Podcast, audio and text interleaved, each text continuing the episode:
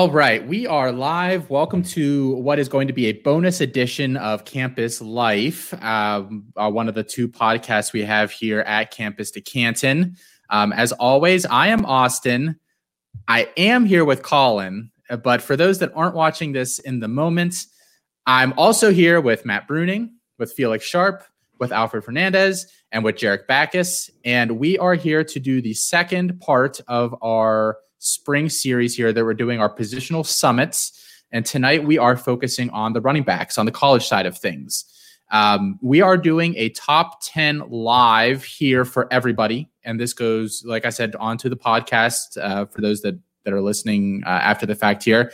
After the top 10, we are going to cut this off. We are going to go uh, to a uh, private link here on YouTube, and we are going to continue on beyond our top 10 and that list is going to be just for the members at our website. So if you guys have not signed up over there yet and you want something beyond our top 10 here, feel free to go over there. A, a month subscription over there is $2.99, a year is $29.99.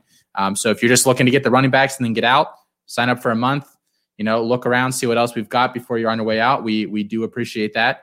Um, but beyond that, I think we're just going to hop right into this, guys.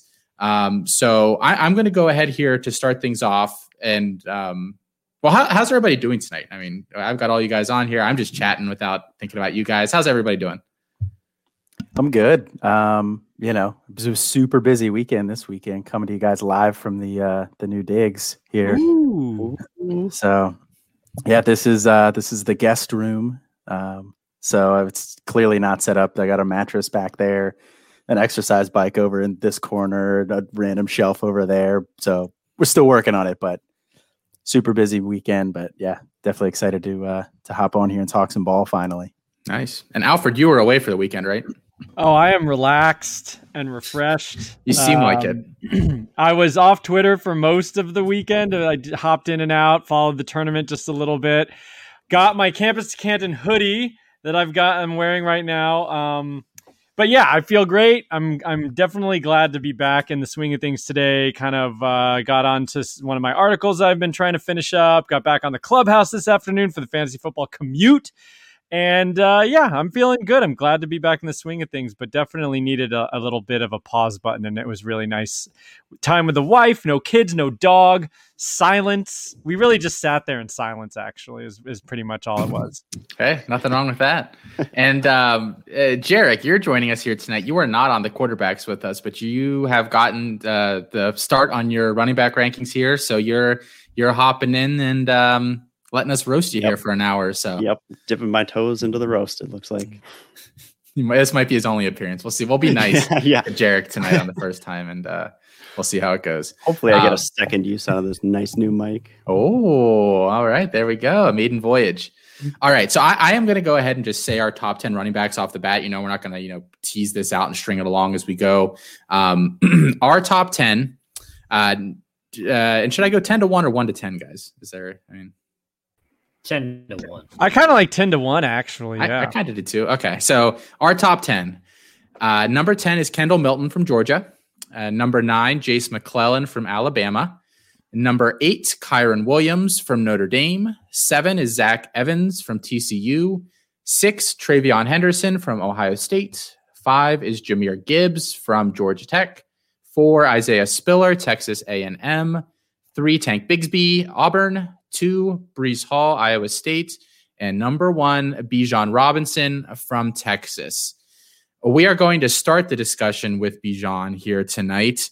And Colin, I'm going to kick to you first. Why is Bijan, in your opinion, uh, basically a unanimous RB1 here? We only have one person that does not have him ranked that way. And we'll get to that in a minute. um, yeah. So Matt is, uh, yeah, Matt's the oddball there with that one. But you know, I mean, I think with Breece Hall, you know, he's been good. He's been shown it for two years, but I mean, man, what uh, what Bijan Robinson showed at the end of the year there when he finally started getting some carries. Um, you know, he got he didn't get double digit carries until the Baylor game. Um, you know, he had you know f- uh, 55 yards in that one. Next game, 13 carries. 59 yards, hit a couple receptions there too. But then the West Virginia game, 12 carries, 113 yards. averaged 9.4 yards a carry. Um, then the you know the Iowa State game was a little bit down, but then K- Kansas State and Colorado, he finishes the year off with 172 yards on nine carries, 183 yards on 10 carries. You know, 19.1 average yards per carry, 18.3. Um, top that off with 50 yards receiving and 37 yards receiving. Um, four touchdowns in the bowl game there against Colorado too. I mean, he just exploded at the end of the year where when, when he finally got the chance. And then you got Sark coming in there, um, you know, with that offense that he had at Alabama.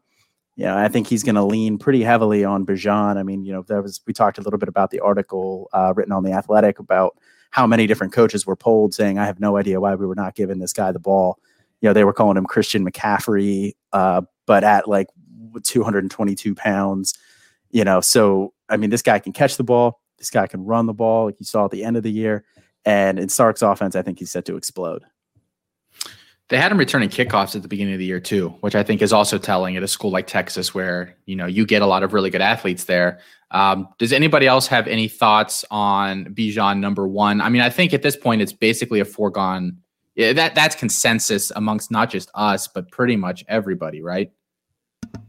Yeah, I mean, I'll just chime in here. Everything Colin said is right on point. And I think the thing for me is is Robinson at 220. I mean, if he's doing all that stuff, looking that way uh, as a freshman at 220, I mean, he was listed on Rivals as six feet 200. He came in immediately was listed as 220. So he put on either someone was wrong in there or he put on 20 pounds in the offseason before his freshman season. I mean, you know, and and just that one all you need all you need to do, go look at the one run against Kansas State. It is sensational Con- everything you want to see contact balance, vision, speed, breaking tackles, angle breaking, long speed. It's everything there on one play. And he's the whole package to me. Okay. With that in mind, then, Matt, uh, come in, temper expectations a little bit. Tell us why. You know, with this, this will kind of just segue into Breece Hall as well. But why, why is Breece Hall one for you, and then conversely, why is Bijan number two? Uh, because Breece Hall's done it for two years and produced better than what Bijan's done in four games. I mean, how many games did he actually start last year? Was it four, five? And I understand that some of that was Texas probably not having the smartest coaching staff and, and not playing him. Uh, but they still didn't for some reason. There had to have been a reason behind it outside of him just being a freshman. If he was this super talented and and this great overall player that's going to, you know, blow all. I mean, he's the next Barry Sanders and Jim Brown, from what I'm hearing from Colin and, and Alfred here. I mean, the dude's got no downside. Breece Hall has done it two years in a row on an offense that I think is fair to say is by far he's the best player on it. They know who they have to stop, and that's Breece Hall, and they still can't do it. The only thing Bijan has over Breece Hall is he's got the long speed. That's it. I'm taking the production of Breece Hall. I'm taking he's going to do it again this year. I said it on our Devy debate episode. I think he's going to outscore Bijan on the college side this year. And then I get him in the NFL a year earlier than Bijan. So for me, in all honesty, that's my biggest reason on why I have him ranked over that. When I'm doing that, I, I, I talk about all the time. I do want to win the college side, but RBs, I just feel like their value is so much less than every other position on the football field and in fantasy that I want my RBs in the NFL as quick as I can to help me on the NFL side as well. So I get Breece Hall for one year on the college side, then I get him in the NFL. I know he's going to produce unless heaven forbid he suffers some kind of injury. But he, to me, I don't think there's really that much difference between him and Bijan Robinson. Is it almost a one A one B situation for you? Oh, he just he just left. Uh, Sorry, there's like a literal like tornado going on at my house right now, and then I don't know if there was someone knocking at the door or like the wind is blowing so hard it's knocking my door down. Yes, it is a one A one B. I'm not going to argue Bijan being over Breece Hall. I said for me, the biggest separator for me and those two is knowing I get Breece Hall in the NFL next year. I mean, it's great having Bijan for, like you said, two years in the colleges. I know, I know, I think all of you guys value winning on the college side just as much as I do as well. And there's a lot of people who don't. There's some people who completely punt college, could care less about it. We all value winning on the college side as well. So it's great having Bijan for two years. But again, for me, the way I look at my RBs, I want him in the NFL as quick as possible because I want that production on the NFL side. Does anybody else have anything to add on Breece Hall, Bijan Robinson? I think those two, you know, I, if you look at pretty much any list, you're going to see those those guys probably one and two. So I don't, I don't think we just dropped any earth shattering. Not know, on my list. Truths or okay, okay, Felix. Um, uh, why don't you? Well, are you? Is that? I don't even know who you have number one and number two. I got man, Jahmyr Gibbs number two. You have I have Jahmyr Gibbs Breece number Hall two. six. All right. We so without going into Jahmyr Gibbs, then why do you have Breece Hall at six, Felix? It's the Big 12. I wonder whether or not Breece Hall is an elite athlete. That's the only thing I give a damn about at the running back position. Tight end, running back, you have to be athletic. You don't have to be like be an, an athlete at the wide receiver position. Breece Hall, through two years, has less production in a lower yard per carry average than Justice Hill through his first two years. Get out of here. I don't care about the production. I care about traits. I think he's a very good athlete. I also think that uh, Isaiah Spiller is a very good athlete, but he's a, a, a, a, very good athlete at 220 pounds, 220 plus pounds. Um, Breece Hall is a very good athlete at 215 pounds. That's what he's listed at. We don't know what he, he'll weigh in at. That's my. You guys keep throwing this production thing. Well, where's where's Justice Hill right now? Justice Hill ran for like 1,100 yards his freshman year, and then ran for 1,400 yards his sophomore year.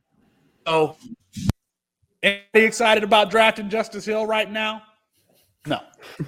Um, He wasn't 215 though. I mean, two. I know you said Spiller's doing it at 225, but Breece Hall at 215 is plenty big. I mean, Justice Hill is like barely 200. He's a satellite back. he's in my top 10, Alfred. I'm sorry. I mean, he's in my top 10. I'm just saying. six. You asked me why are they different? 10, 10, 15 pounds is different. Justice Hill also had an elite trait. He had the elite speed. You know, just as active in the passing game as Breece Hall. I'm just saying, like, don't I? I understand he's been productive, but a lot of Big 12 backs have, and they haven't worked out. I don't know.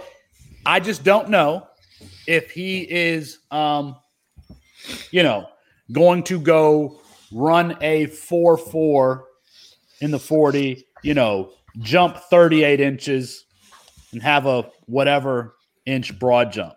That's what I want to see at that position, especially to be ranked um, in my top five. Did Everyone miss that I have ranked ahead of. Go ahead. Sorry, I thought you were done. What did you miss, Bruning? Go ahead. I was, what did, you I miss? miss when Texas get got moved out of the Big Twelve? Did I miss that at some point? When did that happen? Because Bijan Robinson's running against the exact same competition. So what does Big He's Twelve have to do with 220 plus pounds. I've said that already. He's 220 You're sitting 220 here comparing pounds. Breece Hall to Justice Hill, which you're right. Yeah, he he out he did better YPA than him one year. In 2018, he had a 5.9. No, oh, no, no, no, no, no, no, no, no. Through his first two years, Justice Hill was more productive than Breece Hall. 1400 In rushing yards. 1400 yards and 67 Hold on. in two full seasons. That or his, Mm. his second season was 1467.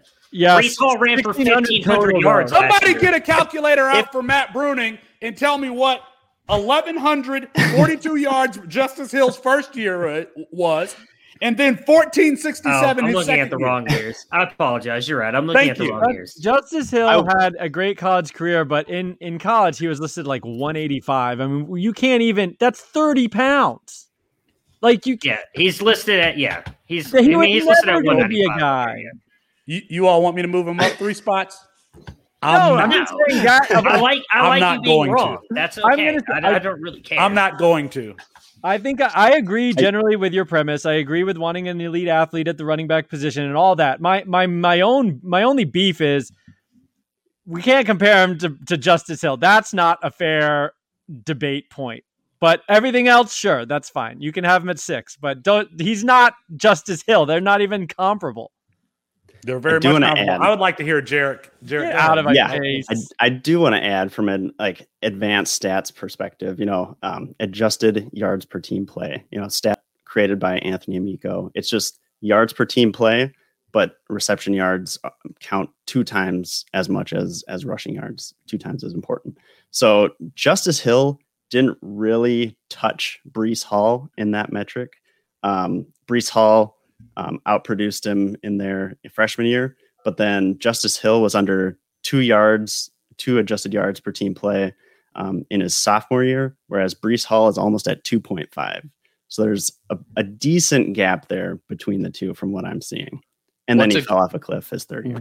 What's a good score there, Jarek? Like is two, you know, like a threshold? Two, well, for sophomore year, 1.5 is is the threshold you want to see. So Justice Hill was over the threshold, but Breece Hall totally is above him, like blows him out there. What's what's Bijan's and Breece Hall's? I'm just curious. Bijan is tied with Breece Hall's freshman year. Imagine that. Yep. Yep. well, it's Big Twelve, Matt. We can't even. We Oh, can't I even know. Big about it. 12, it doesn't matter. They all play a crappy competition. I'm just saying. They're closer than I mean, no, I don't I don't want to get into Is it. There a need to talk single thing that Breece Hall is better at than than uh Bijan Robinson? Like a, a That- single thing. No, that's the thing for me. I don't think there's. I can't think of a single thing that he does better. To be completely honest, he might have better. We haven't seen a full season out of Bijan. Like I, Breece Hall is really good at hitting that cutback lane. He really, really is. He's got good vision in that regard. His vision is amazing. I, I can't. I can't say that we know that for sure about Bijan yet. Um, You're right because he's played But- what four games. but Four if games? Bij, but if Bijan's the athletic, you know, specimen that we think he is, then I think vision matters a little bit less for him. Where Breece Hall probably has to be not perfect in that regard. You know, he's not like a crap athlete, but he has to be a lot better in those areas to succeed, in my opinion, than a Bijan Robinson probably does. I disagree with that, but that's okay. I mean, I I, again, you guys know how much I care about vision. And, and I think that is the key to a running back being successful. It's why I think Travis Etienne's, I shouldn't say fail, is not going to be as good as Javonte Williams. And I don't even know who the top guy is anymore. Since I'm so frustrated. Najee Harris.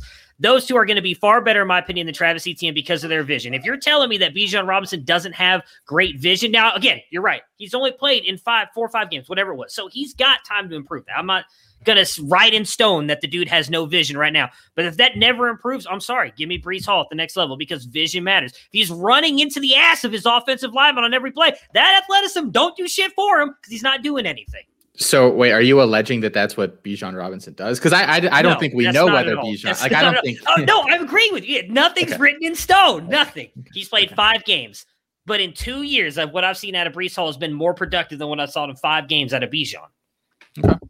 Okay. Um, I mean, I think if we just go back and forth anymore on that, we're going to be beating a dead horse. So I'm gonna drop. I'm dropping Breece Hall in my rankings.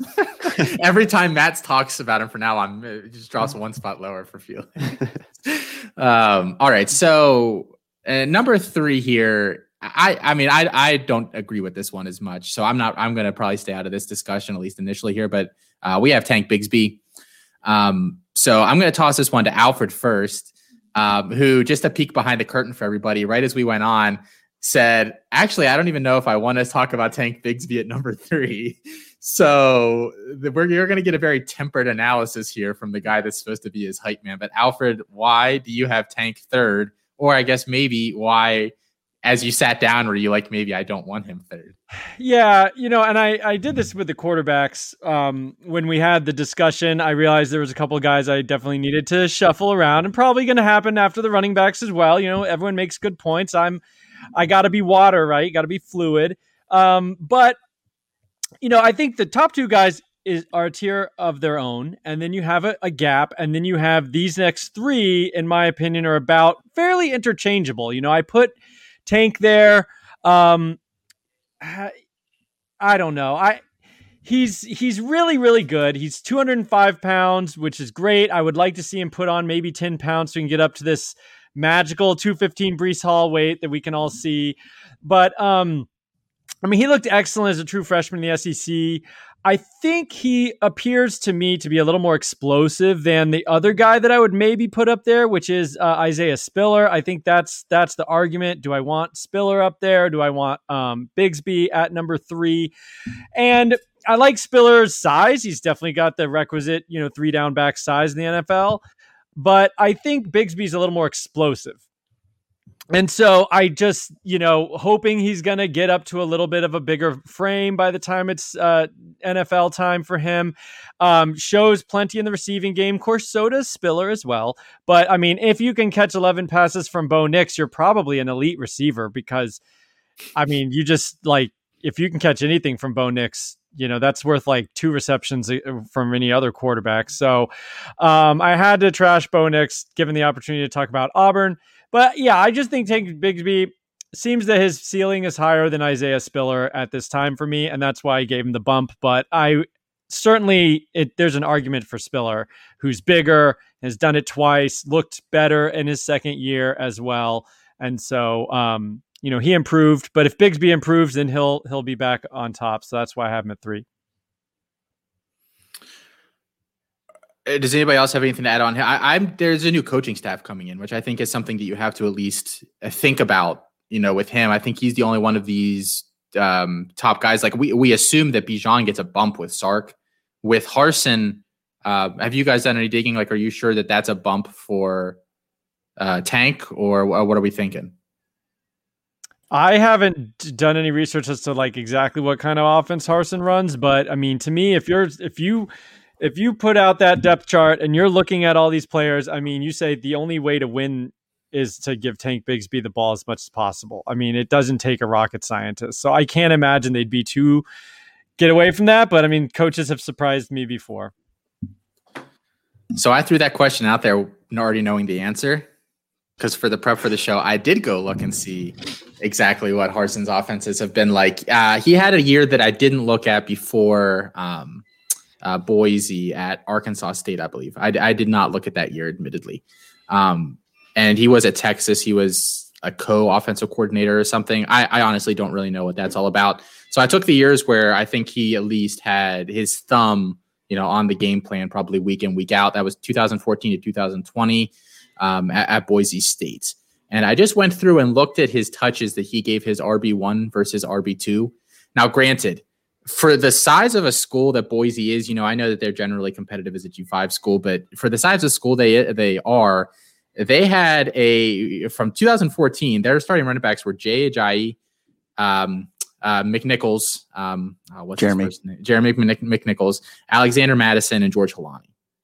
That's a pretty darn good group of G5 backs, you know, back to back to back to back. So he's done a good job either, you know, identifying or developing these guys or whatever. But his RB1 in succession has gotten 28 per touches per game, 22 touches per game, 27 touches per game, 17 touches per game, 25, 16, and 18.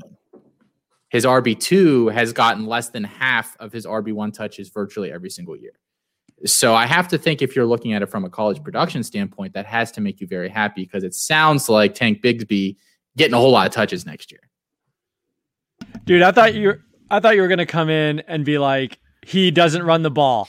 Because you you really teed that up like oh well let me throw some cold water on this but you just you just uh, you just dropped a bomb. That's awesome news. And I don't know what you know like you said Bo Nix's passing ability is questionable but he had some some running backs catch like 50 balls in a year.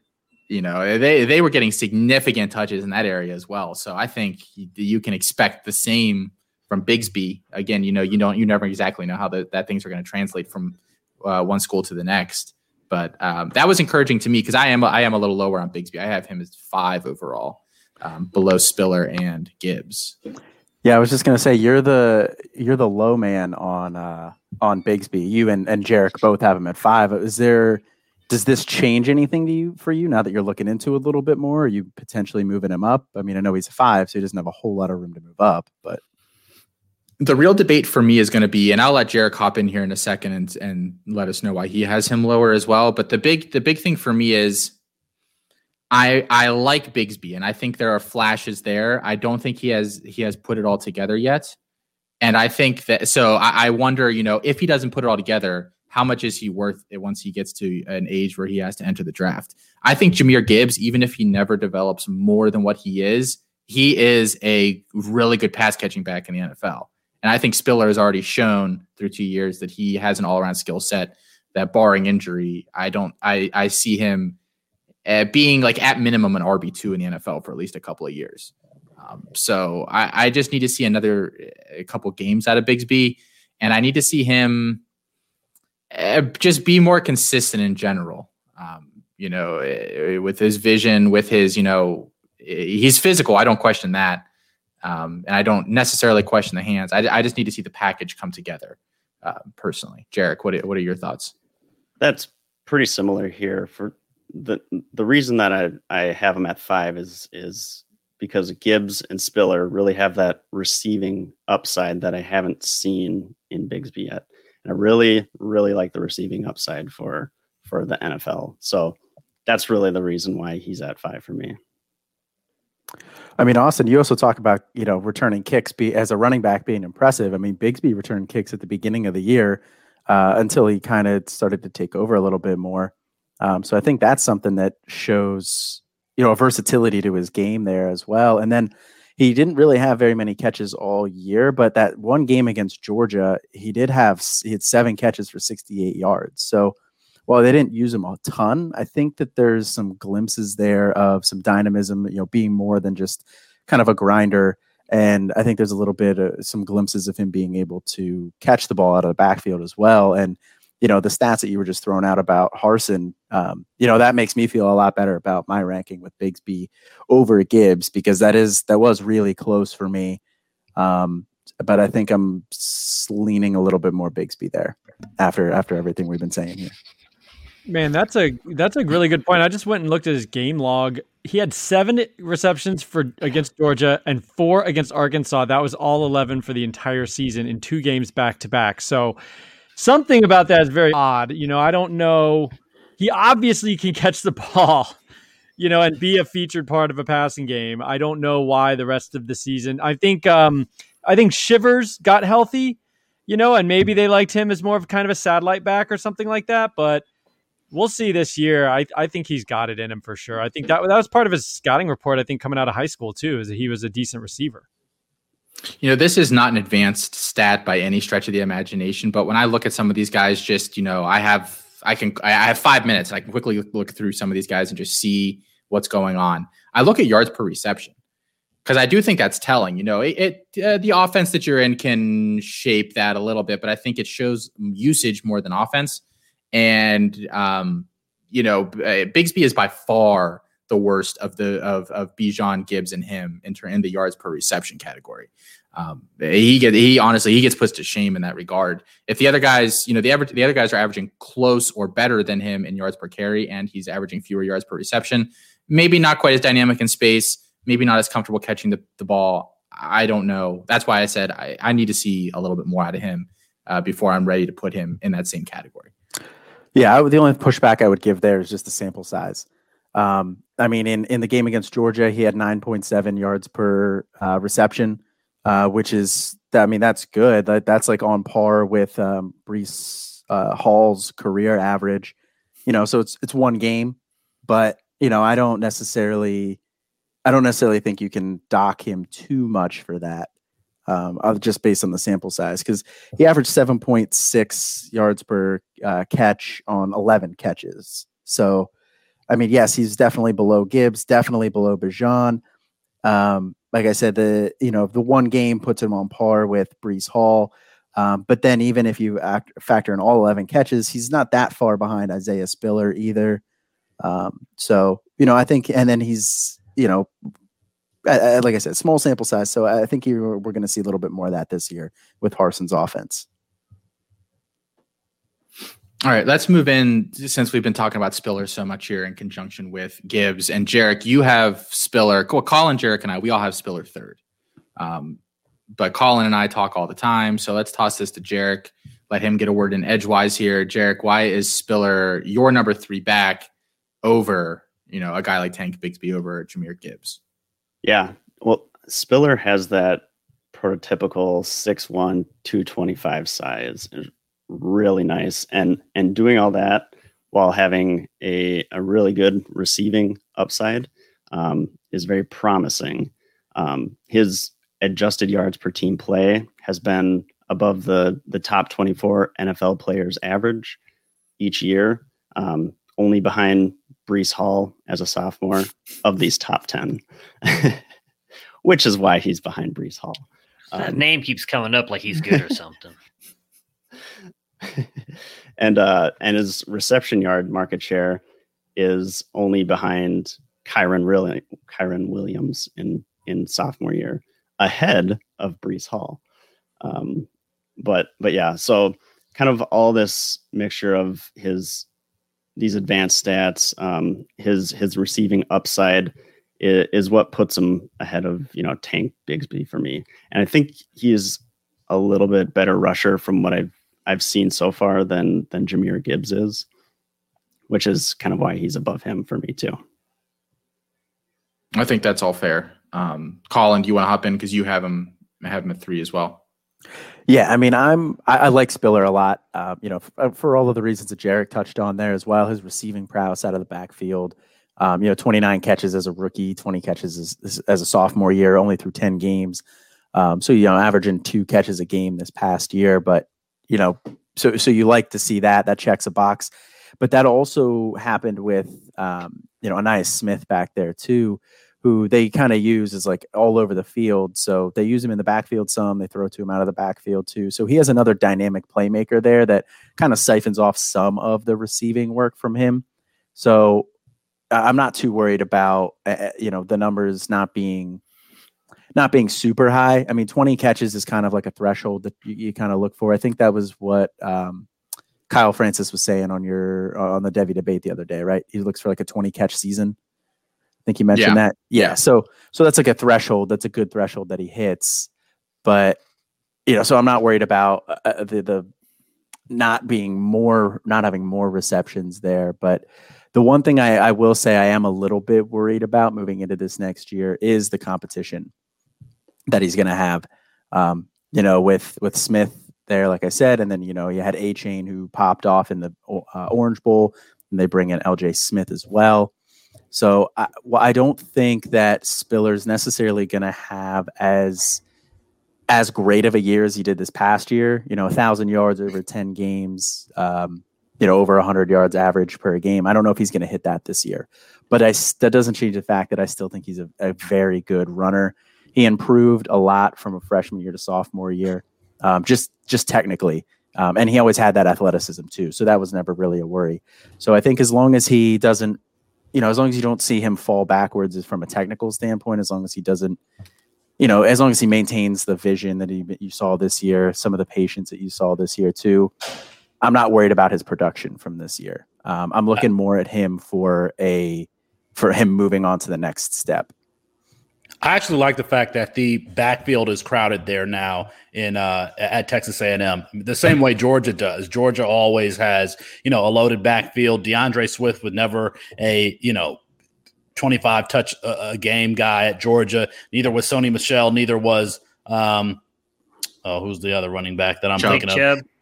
Yeah, right. Neither was Chubb, and it preserves you know, their legs for the NFL. So I don't have a problem that he's going to be splitting time with Achane and LJ Johnson. And um, I, I, that is a, that's a plus for me, you know, because you got these other, you got other, uh, Tank Bigsby. Tank Bigsby might be out of gas by the time he gets to the NFL. And I think that that's been proven to be untrue. But we saw how slowly Jonathan Taylor started the season last year with the Colts. And I mean, he got the ball just, eh, you know, all the time in Wisconsin. And I, so, anyway, the, the point being, I think that it's actually a plus that he's going to split time with with other talented players in. uh Where is Texas A&M located? I always like to say the location. College Station. College, College Station, Station yeah, Texas. I don't know where that is, but yeah, it's like an hour and a half from Baylor, middle of nowhere. Where's Baylor? Actually, it's really beautiful. You're gonna just like snowball these until we have one. Like, a, where is it in relation to Dallas? Dallas, it's like a two. Uh, from Dallas, it's like a probably three and a half, four hour drive. Okay, because I know I know where Dallas is. Toward Houston, you're going toward where, Houston. I was saying I know where Dallas is, I know where Houston is, and I know where Austin is, and that's okay. about it. You're driving to almost to Austin, pretty much. You're on your way to Austin. We should just do the rest of the show just ask how far things are from cities in, in, Texas. Texas is a big state. Content. It's not going to not going to be good content. You'd be very surprised by how big Texas is. Come this to is the, the rankings. Stay for Matt's directions. This is the ah, information you can only get here at campus2canton.com. Yes, yes. Um, so okay, I think we kind of touched on the backfield there, and then you know because we had just for a reference, everybody, we have L.J. Johnson as our RB eighteen collectively. It looks like right now, and Achane at RB thirty four. So when we say loaded backfield, they are legitimate players. Matt, can I ask one question on um, yeah. on Spiller? Because I, I, mean, I, I, like Spiller too. I have my four, I think. So it's not that I don't like him. Are any of you worried that he reverts back to what we saw his freshman year? Because I think we it's all fair. We all think it's fair to say he improved immensely coming into that sophomore year, right? Like we had questions about him, or at least I did. I had questions about his game. He answered a lot of those his sophomore year. If he reverts back to what we saw his freshman year, does he fall down the rankings at all for any of you? It's not going to happen. He's working with the footwork king. It's not going to happen. It's- I mean, serious. It's not going to happen.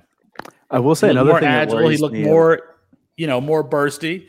Um, quite frankly, in that in that uh, brown and, and white, he kind of looked like Adrian, especially with 28. He looked like Adrian Peterson at times. So no, I'm not worried about him reverting back to his uh, to his. Uh, I mean, freshman yeah. year. Basically, if the burst stays, and that doesn't seem like something that would come and go necessarily. That was what I I thought was a little bit different, just a little more explosive, a little more bursty than his than his freshman year, which was a good improvement from I mean whatever training he did. Um, so I, I think that he's probably. But uh, to answer your question, if he did go backwards and look more like the freshman, yeah, that would be a big problem for me. So to recap the first 30 minutes of the show, Bijan Robinson, according to Felix, is a mixture of Jim Brown and Barry Sanders, and Isaiah Spiller's Adrian Peterson, Breece Hall's Justice Hill. There's your show tag, guys. And if you take Mertz and and one of these And guys Peyton next year in the draft, you're getting Peyton Manning and and Adrian Peterson, let's go. That's a low blow. Don't bring Mertz into this. No, it's not a low blow. I, I can defend myself. Listen, watch what happens with Wisconsin this year. I've watch, just watch, just watch. They didn't add anything to that receiver corps to make you think things are going to change, but just watch anyway. I will say just my last touch on on Spiller. The one of the things that concerns me a little bit is how uh, dynamic that or how dy- uh, like good that offensive line was and how many pieces they lost. Um, they did lose, I think, what four of the five starters from that line last year. Uh, I think they're starting, you know, a couple sophomores. Uh, I think they have a, a redshirt freshman that they're going to start. So uh, that line is probably going to take a step back. So that does worry me a little bit. They always they got those big boys down in Texas. I'm not that worried about it. You know, just go out into the farmland and, and get a couple of these these kids, you know, from all over the place and bring them. The farmland's about 15 minutes from the campus. So There we go. Even better. Even better. You can you, they, they walk out, you know, that's like Jimbo's lunch break. He just walks off campus and sees what he can find. Uh yeah, close to close to there. All right. So we've we've talked about Jahmyr Gibbs here a lot. Um Felix, you have Gibbs at two. You're the highest on him. So I just want to hear your thoughts a little bit. I was going to say, like, I did not get to, I did not get a chance to talk about Jahmyr Gibbs. Yeah, yeah. Jahmyr Gibbs caught 24 balls last year in seven games. Um, this this is a guy who could legitimately catch 80 balls and threaten a thousand yards in the NFL. It, and it's because of how he is used in the passing game. He is used right now. He is used the way Aaron Jones is used in the passing game at Green Bay. This is this is just objective. I posted a video of him running the same damn routes as Aaron Jones in the NFL with, with the Green Bay Packers. Wheels out of the backfield, Yeah. drags from the slot at the wide receiver position, being used vert. I mean, arrow routes out of the back. This he he is so slippery of a player, and he is so good. He averaged uh, 12 yards a, a reception. I don't think that there's a. I'm looking at Cal spring game. I don't think that there was a receiver last year that averaged 12 yards a reception uh, for for Cal last year. Um, and and and Georgia Tech isn't wasn't that dynamic of an offense. I just think that his ceiling is really really high, given how he can. I mean, he can he could be used the way Christian McCaffrey is used and just be a dominant part of your passing game. And I'm not talking about like screens and checkdowns. Let's get the ball. Let's let's isolate linebackers and attack them vertically and see what they can do in coverage. They, they can't do a lot. And I think that whew, you get Jahmyr Gibbs with the right offensive coordinator, and you, I mean, he could be Jamal. Here, Bruni, here, this is for you. He could be Jamal Charles. He could be Aaron Jones. He could be those Jamal guys. He could catch 80 balls Yep. in the NFL. Hmm. Felix, I'm so happy you brought up Aaron Jones for Jahmyr Gibbs um, because looking at the reception yards market share, um, Aaron Jones's best year in college was 15% of the team's reception yards. That's almost exactly what Jahmyr Gibbs had in his freshman year. Um, some other notable over 15 reception yard market share would be Christian McCaffrey at 22 his sophomore year, and then back to 15 his junior year and then Saquon, Saquon Barkley at about 16, 16 and a half in his junior year. Um, so it's looking good for his his receiving ability. See, I'm not even smart, and Jarek agrees with me. See, I mean, well, I'm glad you admitted the first The- part. That that's the clip. That's the clip. Just, I'm not even Oh. smart. I just have I have one question. I, I feel like this is going to sound like a really dumb question, but I have to ask it. The running back can't throw the ball to themselves, right? Is that a, uh, just by your look, Felix? I assume that means I'm I don't correct. know. Mar- Mariota did it a couple years ago in the playoffs. You're so- really counting a lot on Alfred's boy Jeff Sims to come through for Jahmyr Gibbs by having him that high. you mean the Maybe same Jeff quarterback that he had this year, where he caught 24 balls? I mean, yeah. Yeah, I, yeah, exactly. Yes, I'm talking about that quarterback. Yes. I, th- I think Sims' limitations play perfectly into his hands. You know, I I really really do. I because I don't think Sims is going to consistently be a guy that can work the ball downfield or you know anything that takes longer than you know really either out of you know out of the um, uh, structure of the offense or a quick three step drop and hit. Like I don't think Sims is the kind of guy that you want back there letting long you know developing routes and stuff going on. Like I don't think I don't necessarily know if he's capable of uh, doing that on a consistent basis. I think you know hitting the running back is a that that that's it. That's that's his skill set. It hit the running back. What's absolutely scary is that uh, out of all of these players, especially ranked in the top five, six, seven ish, I don't think I think we've seen all of their ceilings. I don't think that we've seen Jahmyr Gibbs ceiling, and that's that's a that's a that's a crazy thought to think that we haven't seen as good as he was as a freshman. I don't think that we've seen his ceiling. Yeah, No, I'd agree with that. I mean, I I think he, he I just he scared me a little bit. I guess sitting right there at 200 pounds, but I I probably shouldn't have been too worried about that. I mean, Jones is doing it, Chris McCaffrey's doing it, Jamal Charles did it. It it exists that you can get sub 210 and be awesome, but uh, at the NFL level, but. That was just bumped him down a touch, but I mean, Felix got me really excited because he is dynamic. I mean, you watch him like he he's got it. I mean, he's got it just just watching him, you know, play on on Saturdays for Georgia Tech. So I could definitely get on board with him as high as three, maybe, because this whole this whole puddle of three guys is is all very very good. Yeah, two hundred as a freshman is not bad. You know, we just sat here for five months and we're like, well, if Kenny Gainwell could get to two hundred one, Yeah. we're really happy about him. And like I, you know, I think Gibbs is that level of an athlete. He's already that size. Yeah, I think he can get a little bit bigger. And He's you know, so smooth and and just silky butter. You know, when he has the ball in his hands, he's just so smooth. Yeah. Um, so I think, you know, we talk about this. The top five is pretty set uh, in most places. You know, you can put them in whatever order within that or, you know, however what you want to break that up. But th- those five are, are pretty much there. And number six, we we are pushing hard for this. I actually don't know how many other places quite have TreVeyon Henderson quite this high. But you know, incoming freshman has not played it down yet.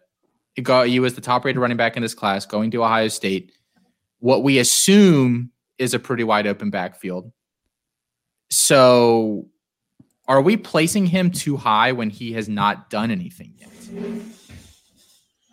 I think there's definitely that's definitely a fair question. Um, you know, it's it's always risky to to put a freshman running back right out of high school, you know, that high in your rankings. But with TreVeyon Henderson, I mean, I will say I think he is far and away the best running back in this class. I like a couple of the other guys. Um, like I like Will Shipley, I like LJ Johnson. Um, you know, Kamaro Edmonds, Trevion Cooley. Yeah, we mentioned some other guys there too. I like those guys, but I, I don't even think they're close to TreVeyon Henderson. I mean, he is so dynamic with the ball in his hands. I mean, 24 7 sports comps him to Christian McCaffrey. You know, that's the level of athlete that he is. And, you know, he was extremely productive in high school. You see a ton of, you see a lot of opportunity for him catching the ball out of the backfield, which is not something you see a lot of in high school you know, a lot of high school offenses kind of just hand the ball off, but he he has some catches there. I think he's very instinctive, very good feel for the game. I mean, his patience and vision for a, freshman is just it's next level. Um, you know, I think that he is just the type of guy that gets onto a team like Ohio State in a situation where they don't really have a set guy in front of him and he's just going to dominate for three years. I think he's going to be Zeke level production for three years. So I, I, while it is high for him, I I think I don't think this is going to look that bad in in a year. You guys are forgetting the the by the way, and it's very disrespectful. Both I edited that out of an article that you wrote the other day. By the way, asshole, it will be put back in. I, I took the out right now. Like, nope. um, no, I agree with Colin. I think the one thing a lot of people may not know or may overlook with him is we're talking about how good he looks right now, right? And obviously, you have to vary that somewhat in the high school competition that he played, not necessarily the best competition. I made a joke about it. I think on I don't even know. We as Felix I believe said recently on a podcast. We record so much podcast. I don't really remember where I said some of this stuff, but he you could watch his highlight reel on huddle for like 10 minutes before you actually see him get tackled like that. That's and, and I don't know how much of that is him, how much of that is the competition. The one thing I will say is he did not fully start being a running back for his high school team until his junior season. He played defensive back and wide receiver as a freshman and sophomore.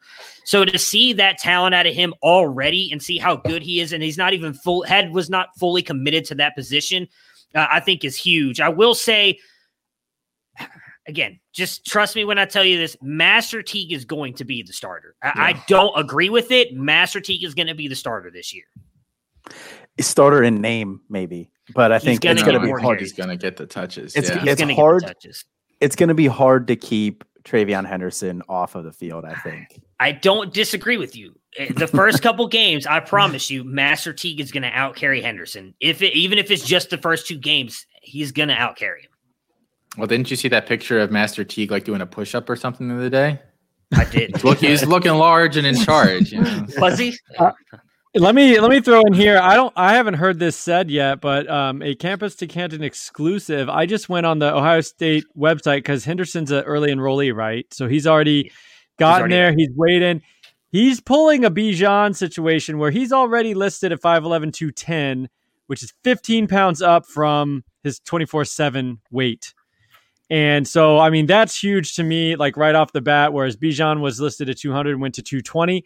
If he's 210, there should be no problem for him to get as much usage as we really want. I, I hear you. I mean, coaches do this kind of crap all the time where Master Teague may be, you know, what it would be S I N O, a Sino, starter and name only, something like that.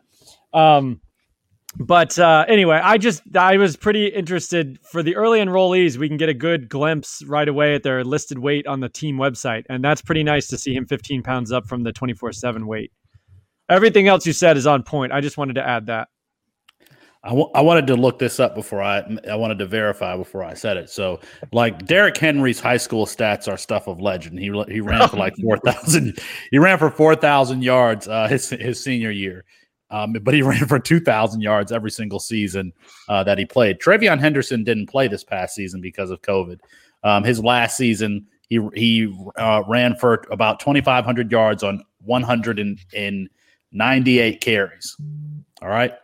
Derrick Henry, his freshman year, also his, his freshman year in high school, he ran for uh, 2,500 yards on 313 carries. TreVeyon Henderson's averaging 12 yards a carry. Derrick Henry sophomore year, he ran for um, 2,800 yards essentially on 313 carries again.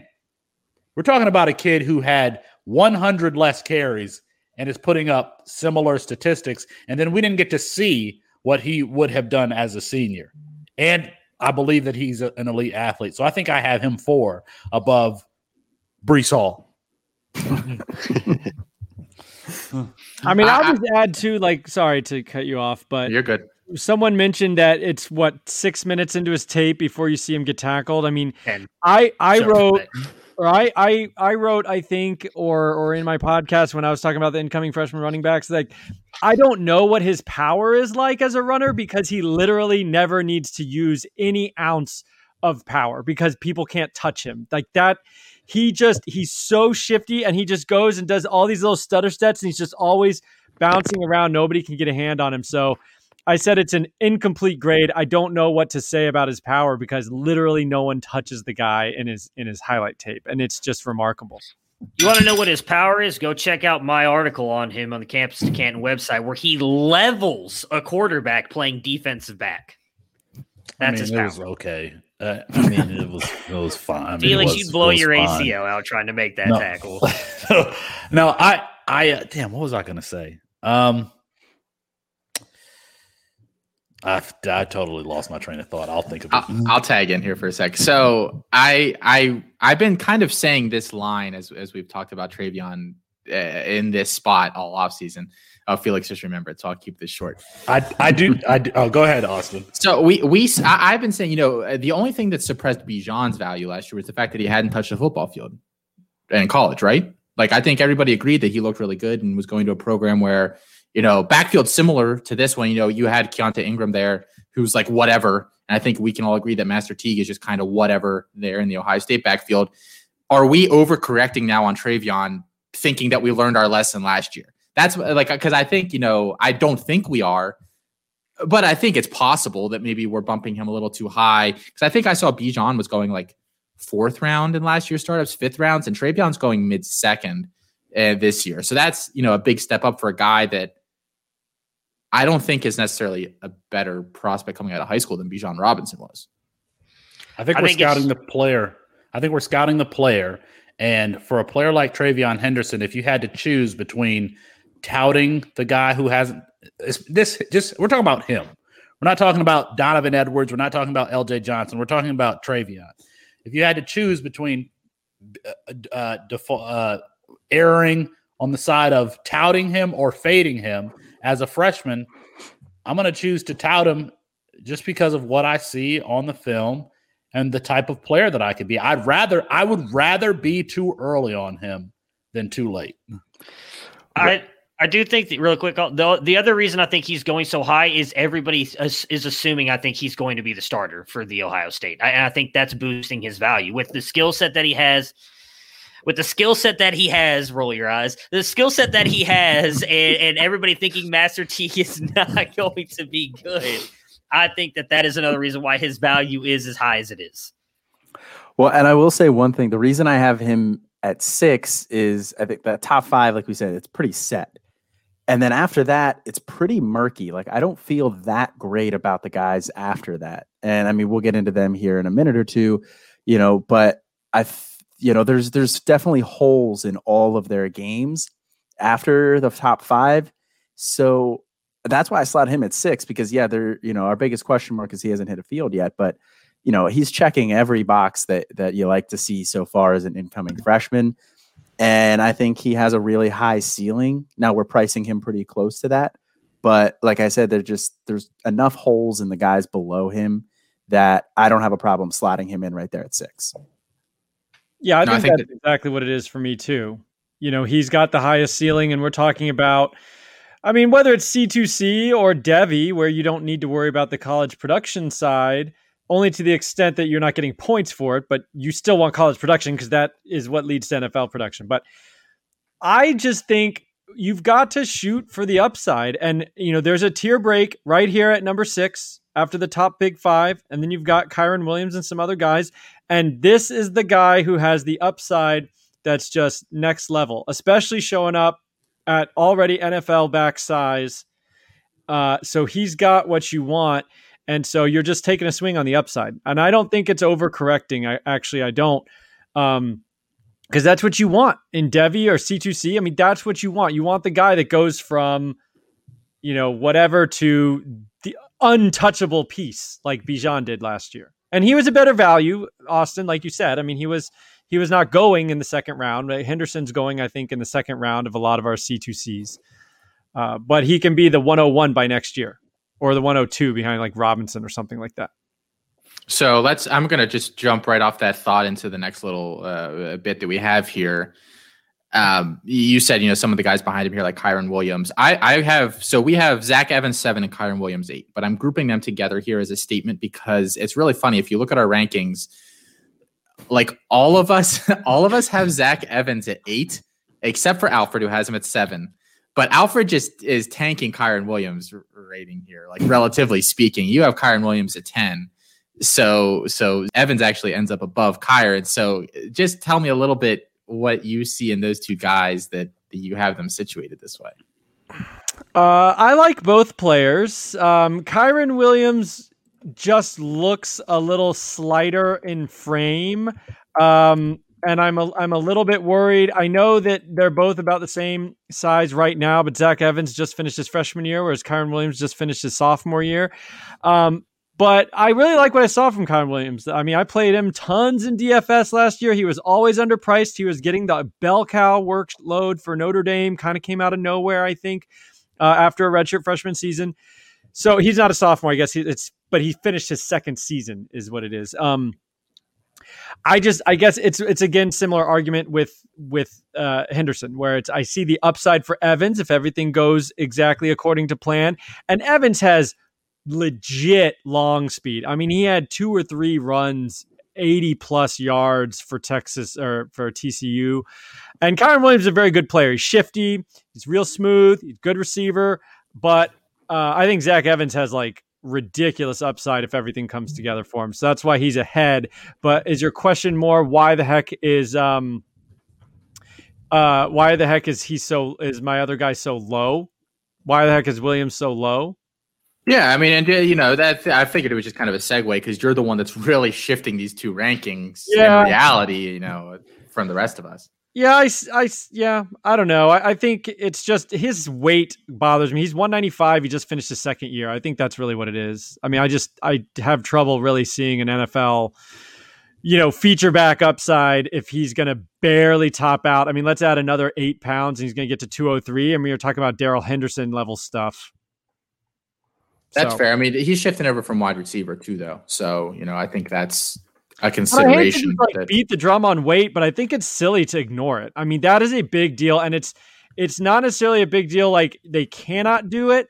But the problem is NFL coaches are not going to draft a guy who's 202, you know, with the with a mind to give him workload like, that we want to see. So it's it's it's perception, it's reality, it's it's all the above. That's fair. Does anybody else have any thoughts on either of these two guys? Because I, I mean, I have Kyren higher. I just think he's, um, you know, a really good pass catcher. I think he's really tough for his size.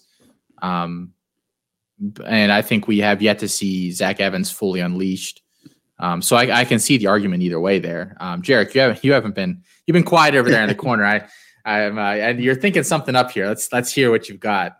Well, it's kind of to echo Alfred's sentiment here. It's it's like um, looking at upside. Once once we get past those first five players, it's really all about upside and and Kyren Williams coming from that from Notre Dame and being a smaller running back. Um, I think that agree that that could could negatively impact his draft capital. Maybe not his actual ability to play in the NFL um, if he gets a chance, um, like to be a bell cow he might be able to make it, but I think it'll impact what the coaches think of him and where he gets drafted.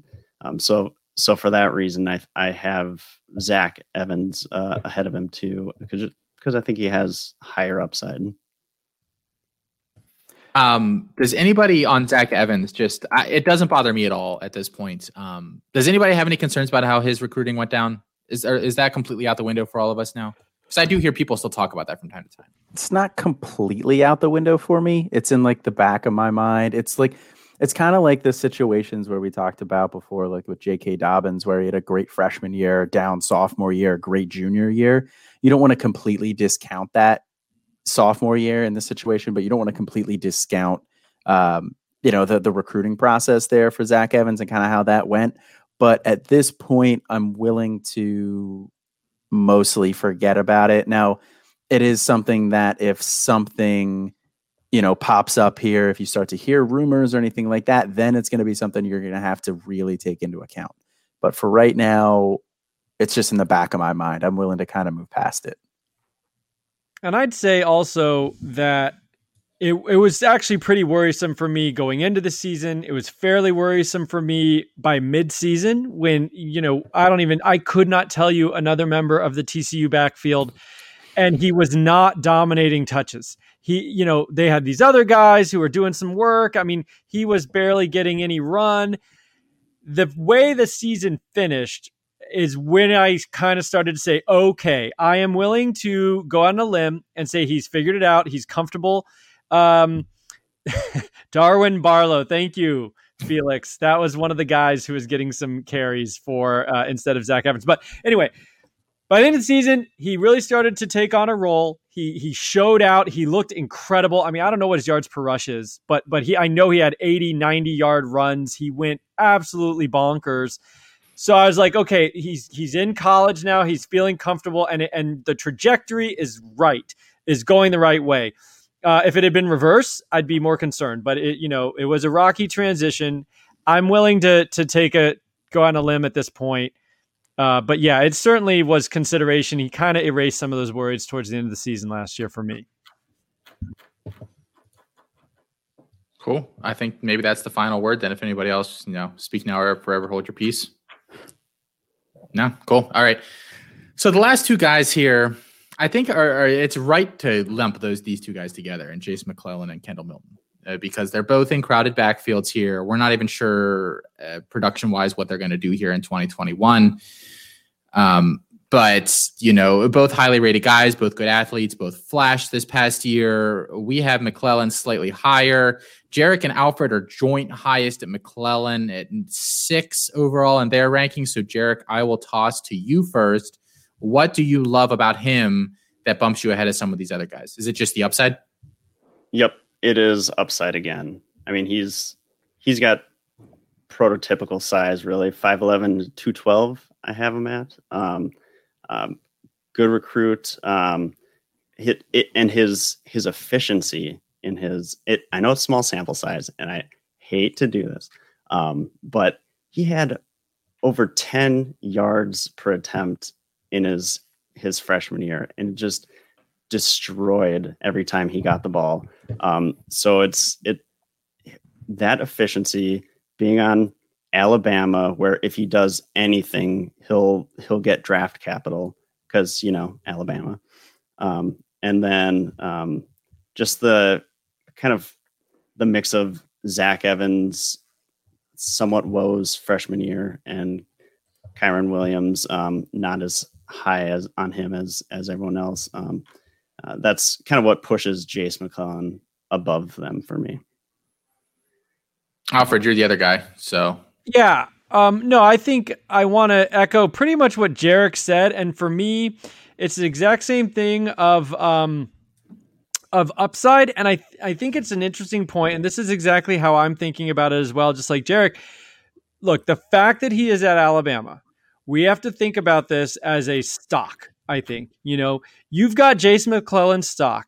He does anything next year. He even leads the backfield. Maybe he doesn't go for a thousand yards, but he leads the backfield as a true sophomore. He holds off Wheaton. He holds off Trey Sanders, and Brian Robinson does whatever Brian Robinson might do. But he leads the backfield, scores maybe 10 touchdowns, 850 yards, averages 6.5 a carry. All of a sudden, people are projecting as a junior, he's going to go crazy, going to go to the NFL. I mean, I just think I think that's the kind of thinking that worst case scenario, you don't like Jason McClellan, you don't believe in him for whatever reason. He just does that, you flip him and you can get probably whatever you want. So I think the fact that he's out of Alabama is meaningful, not because it changes his talent level, but it's going to change the perception of whatever he may do next year.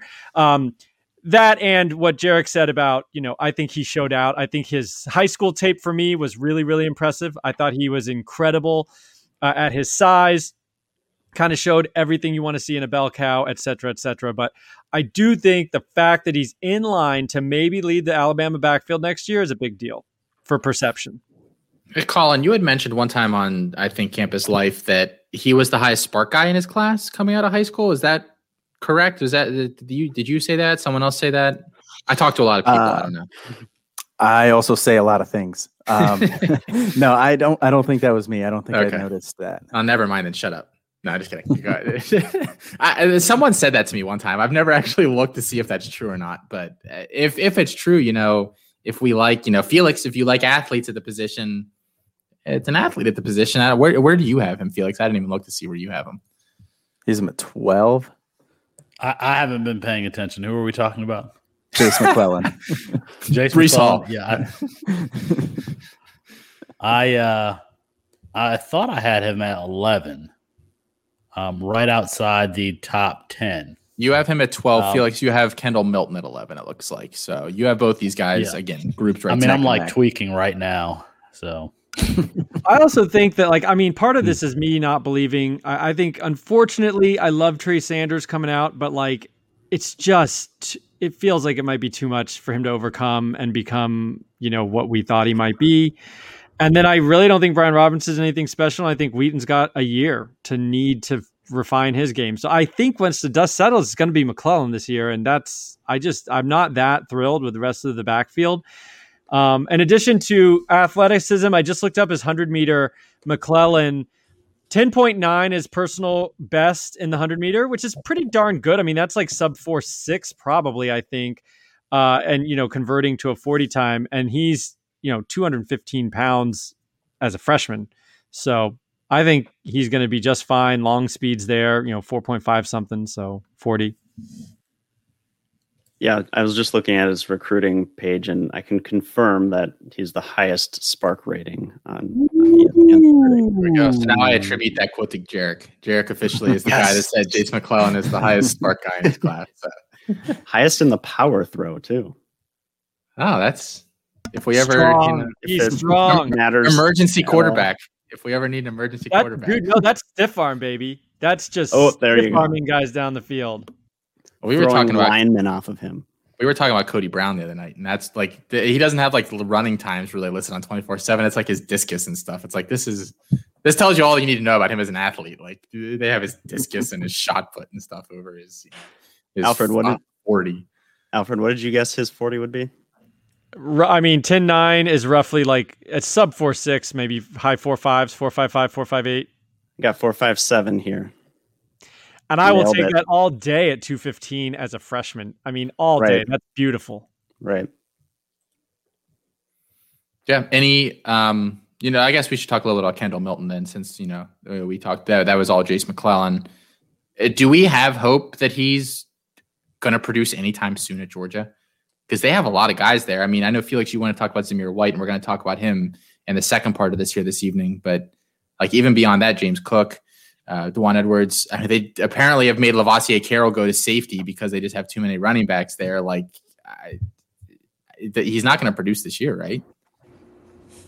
Um, no, but I don't know that I care. I mean, he's going to produce comparatively, you know, it, it, with, within that um, backfield.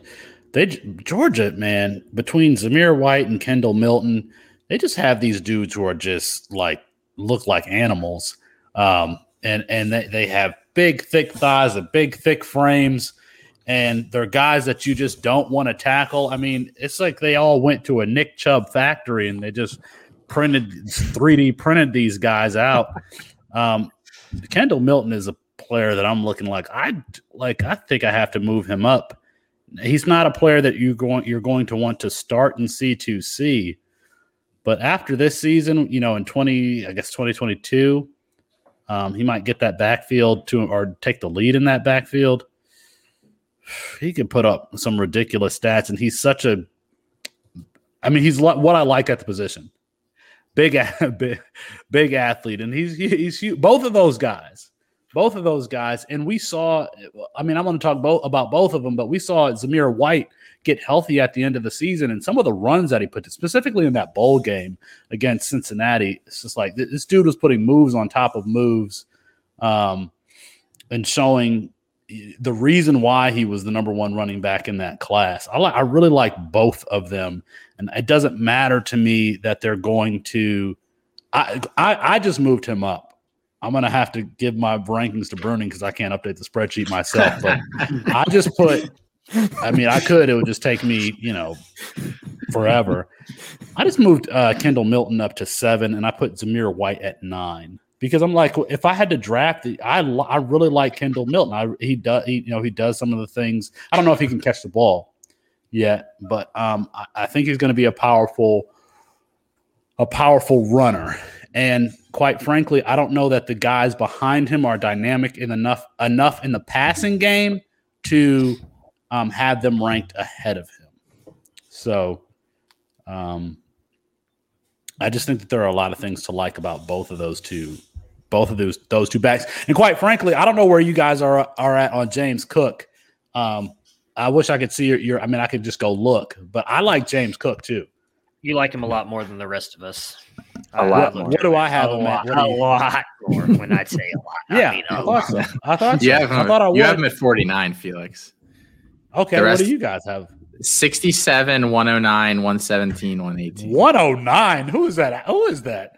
I bet you I'm the lowest Did, 170. did he know that? Did he know that 109 was bruning when he said that? No. or- What? One oh nine. I'm not even the oh lowest. God, What are you coming at me for? Someone mean- has me 117. that's the first hundred that I heard. Yeah, I, I, think James Cook is Cook's like a nice back. I just we're talking about going to the NFL. We just talked about how there's a billion running backs on Georgia. I mean, I don't. What do you expect at the next level? I mean, I don't know. Like, like is he like a little bit better than Theo Riddick at best? I mean, I don't know. I was going to say he's a James. He's going to be on the James White spectrum, and that's fine. He's yeah, going to be but on the James White is the James White's a unicorn of that spectrum. Exactly. Yeah, it- like yes. I mean, if you're even 75% of James White, you're basically useless for fantasy. You know, you have to be 100% of James White to be kind of useful. So I don't know, but I, he's a nice talent. I thought I thought James Cook looked pretty good when he gets touches. I still like Kenny McIntosh. Why do these people keep going to Georgia? Go play somewhere. Jeez. They're RBU. That's why. They're RBU. As Felix mentioned, I, I have Milton the highest because I just think he has a high. I think he has just the highest ceiling as some of the guys in that class that we're and we're overlooking him because he's at Georgia and he's behind Zamir White. I mean, I was just looking at their their carries last year. I mean, you guys are talking about James Cook. I mean, Kendall Milton got injured at the end of last year and he only had ten less carries than Cook. And and the year before that, they split the carries fairly well. The the top running back only had, I think, was 50 more carries than the second one. I think Kendall Milton's going to produce this year. I think he's going to get carries. He's going to get catches. Now, he's not going to outproduce Zamir White because I expect him to be the lead running back. But I do agree with Felix that come 2022, it's going to be his show. And I think he's going to remind you why he was talked about with Jahmyr Gibbs and Tank Bigsby because he is that good. He is a very good all around running back, in my opinion. I, I wrote the art his freshman profile on him for Dynasty Nerds when I used to write for them, and and I fell in love with this kid. He is really a very good running back, and I, I expect him to remind everybody of that next year. So that's why I have him that high because I also think you can steal him in drafts right now because he's going so much more behind all these other guys. If JT Daniels puts it all together, I don't see how they're not in the playoff. I mean that that team overall is just so damn.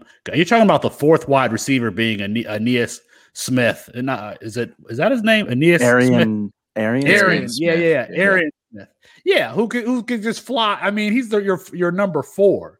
He might Um, not even be the number four, to be honest. He might be lower than that. Like, I, yeah, still, I mean, like yeah, I mean that that's like even That- more nuts. That's it's just crazy. I mean, that team is just stacked, and they were supposed to get Arik Gilbert, and they didn't. But that team is just stacked, and if they get the if they get the quarterback position right, you know, e- either JT Daniels or Brock, Brock Vandagriff, then it, it's gonna be it's gonna be uh, a fun season for for Georgia. They're fun for fantasy, fun to watch, all of that stuff because they they're so versatile between Burton and Pickens and Washington and all the running backs that they have. It's just going to be can can the can the quarterback facilitate play point guard and keep everybody involved. I can't wait to see Kendall Milton's stock get tanked by Brock Vandagriff in 2022. Adam Lewis, yeah. Adam Lewis, uh, he got my, fe- my my my feathers ruffled a little bit talking about Brock Brock Vandagriff the other day. Uh, he he's a guy that if that you know if he says something, it it makes me think. So, and he was talking about that. I don't have Vandagriff that high for what it's worth. I think he's. Like I know you never did. but um, Wait, wait, you is know, he say, did he say Vandagriff sucks? More or He less? said he said more Vandagriff- nicer, but yeah. Yeah, I he love said it. Vandagriff I is not very good. Yes, Felix said, losing source- another source- argument. He said Adam Lewis is the source. Yeah. So All right, guys. I think we're gonna wrap this up here. Um, this is our top ten. We're gonna take you know a five minute break here, uh, beer up or whatever everybody's got to do, and then come back on uh, just for the guys at the website. And we're gonna go through just some other guys you know we have after the top ten. These things are fluid. We'll talk about a lot of these guys as the offseason goes on. Um, but so stay tuned for that. Thanks again just for tuning in, guys. Um, reminder: rate and review the show, rate and review all the shows. You know, just beyond the Campus to Canton podcast here. If you're not listening to Devy Debate or Why Wait Till Sunday, um, go check both of those out as well. Um, both uh, on the, the, the family of podcasts here at Campus to Canton. Um, you know, with some of the guys we have on here tonight. So if you know you love the sound of our voices here tonight, then you're going to love those as well. Um, and for our show, I can't speak for any of the other ones, but we're giving away that Travis Etienne jersey right now. Um, so rate and review that. Within the next couple of weeks here, we are going to give those away. Um, I think that's going to do it here for this. Um, I, you know, it, tune in. You know, we'll be back uh, later this week with the Canton Bound. Um, until then, I'm Austin. He's Colin. He's Matt. He's Felix. He's Alfred. He's Jarek. And have a good week, guys.